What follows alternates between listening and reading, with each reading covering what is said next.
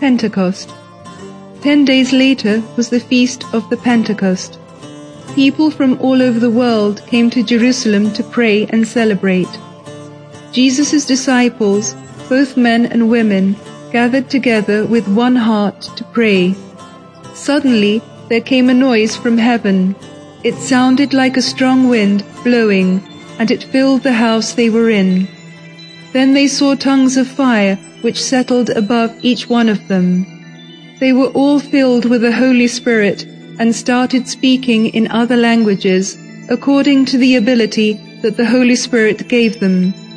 When they heard the noise, large crowds gathered together from all over the city. Everybody was amazed because each heard the apostles speaking in his own language. They wondered and said to one another, What does this mean? Others laughed and said, They are drunk. Then Peter stood and said in a loud voice, The promise of God is being fulfilled today. Jesus is alive. He is risen from the dead. He has sent the Holy Spirit to us.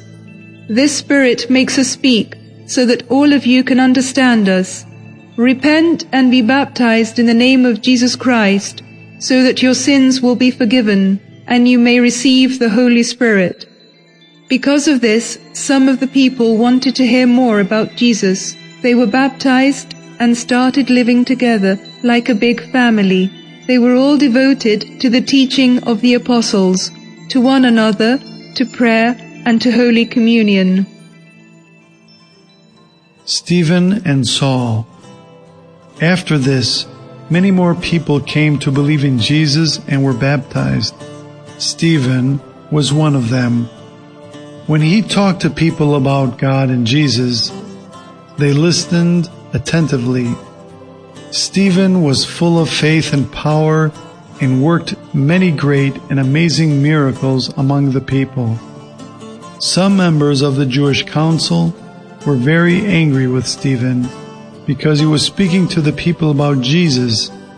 In fact, they had some people lie by saying that Stephen was cursing God and Moses.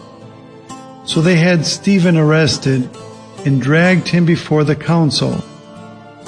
There, false witnesses stood up and said, This man is talking about Jesus and is distorting the commandments given by Moses.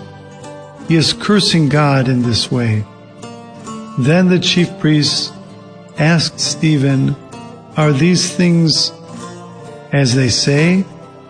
Stephen answered, God sent his prophets to our ancestors, but the people didn't listen to them.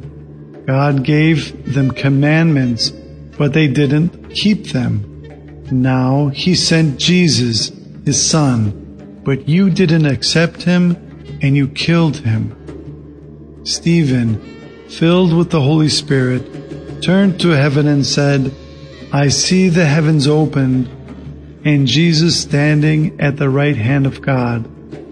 Then the priests became so angry that they shouted at him and covered their ears so they couldn't hear his words. They attacked Stephen, dragging him out of town and throwing rocks at him. Stephen fell to his knees and called out, Lord Jesus, receive my spirit. Don't hold this crime against these people. And with those words, he died. From that day began a dangerous period of time for those who believed in Jesus. They were afraid that what happened to Stephen would happen to them too. A time of great persecution began, which is why many of the believers left Jerusalem. One of those who tried to hurt the church was Saul. He was there when the people threw stones at Stephen and killed him. He wanted to destroy everyone who believed in Jesus. He broke down the doors of houses, dragged away men and women who were members of the church, and threw them in prison. Because of this, the disciples, both men and women, left Jerusalem and were scattered all over the place. But everywhere they went, they continued to preach about Jesus. Saul goes to Damascus.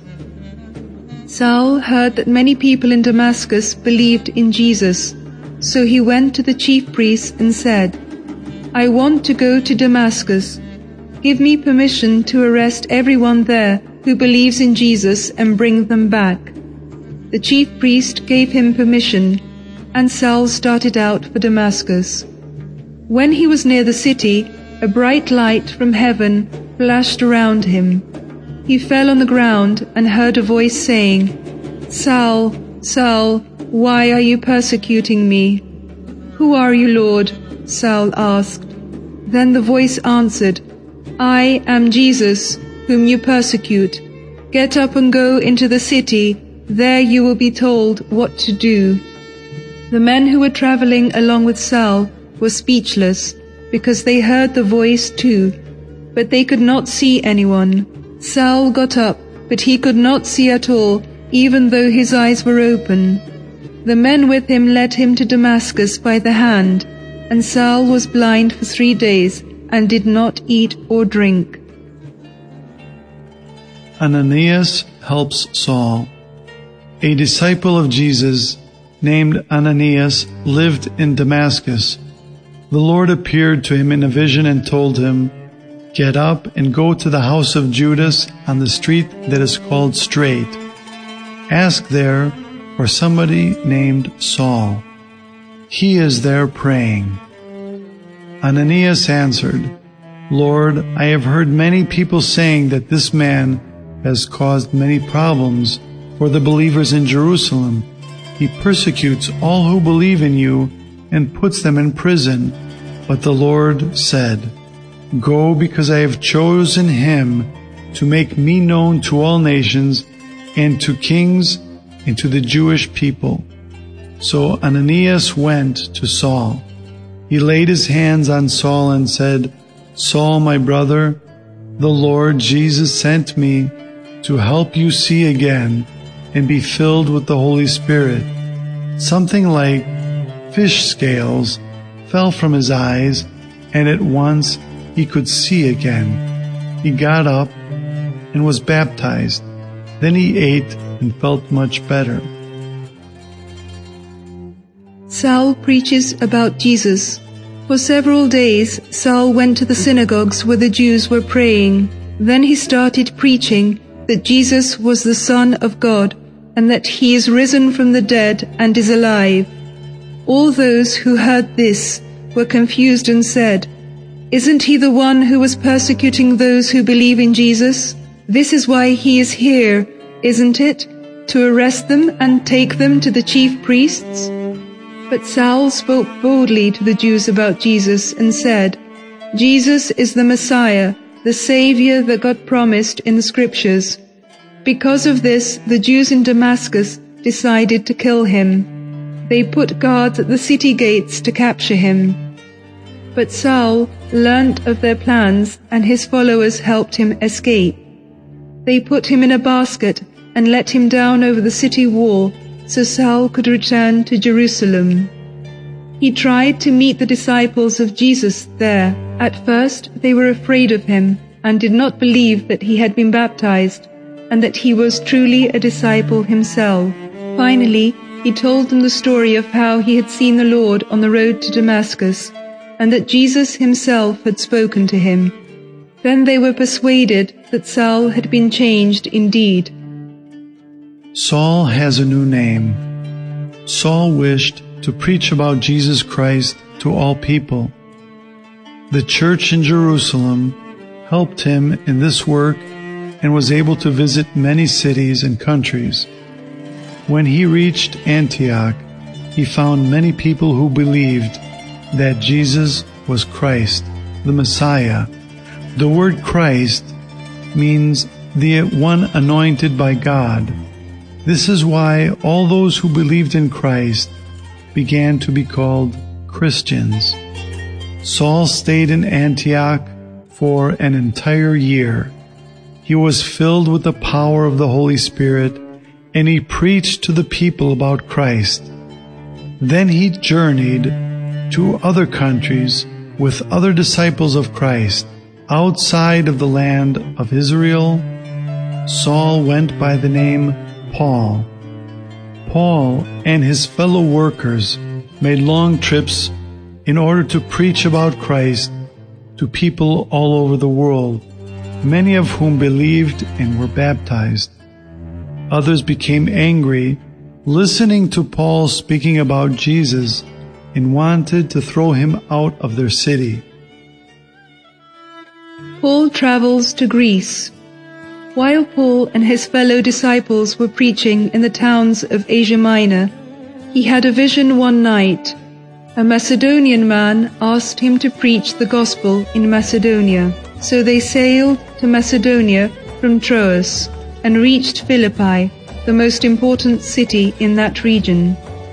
On the Sabbath, they went out of the city to a place by the river where the Jewish people from Philippi used to gather to pray. Paul started talking to the women who were gathered there.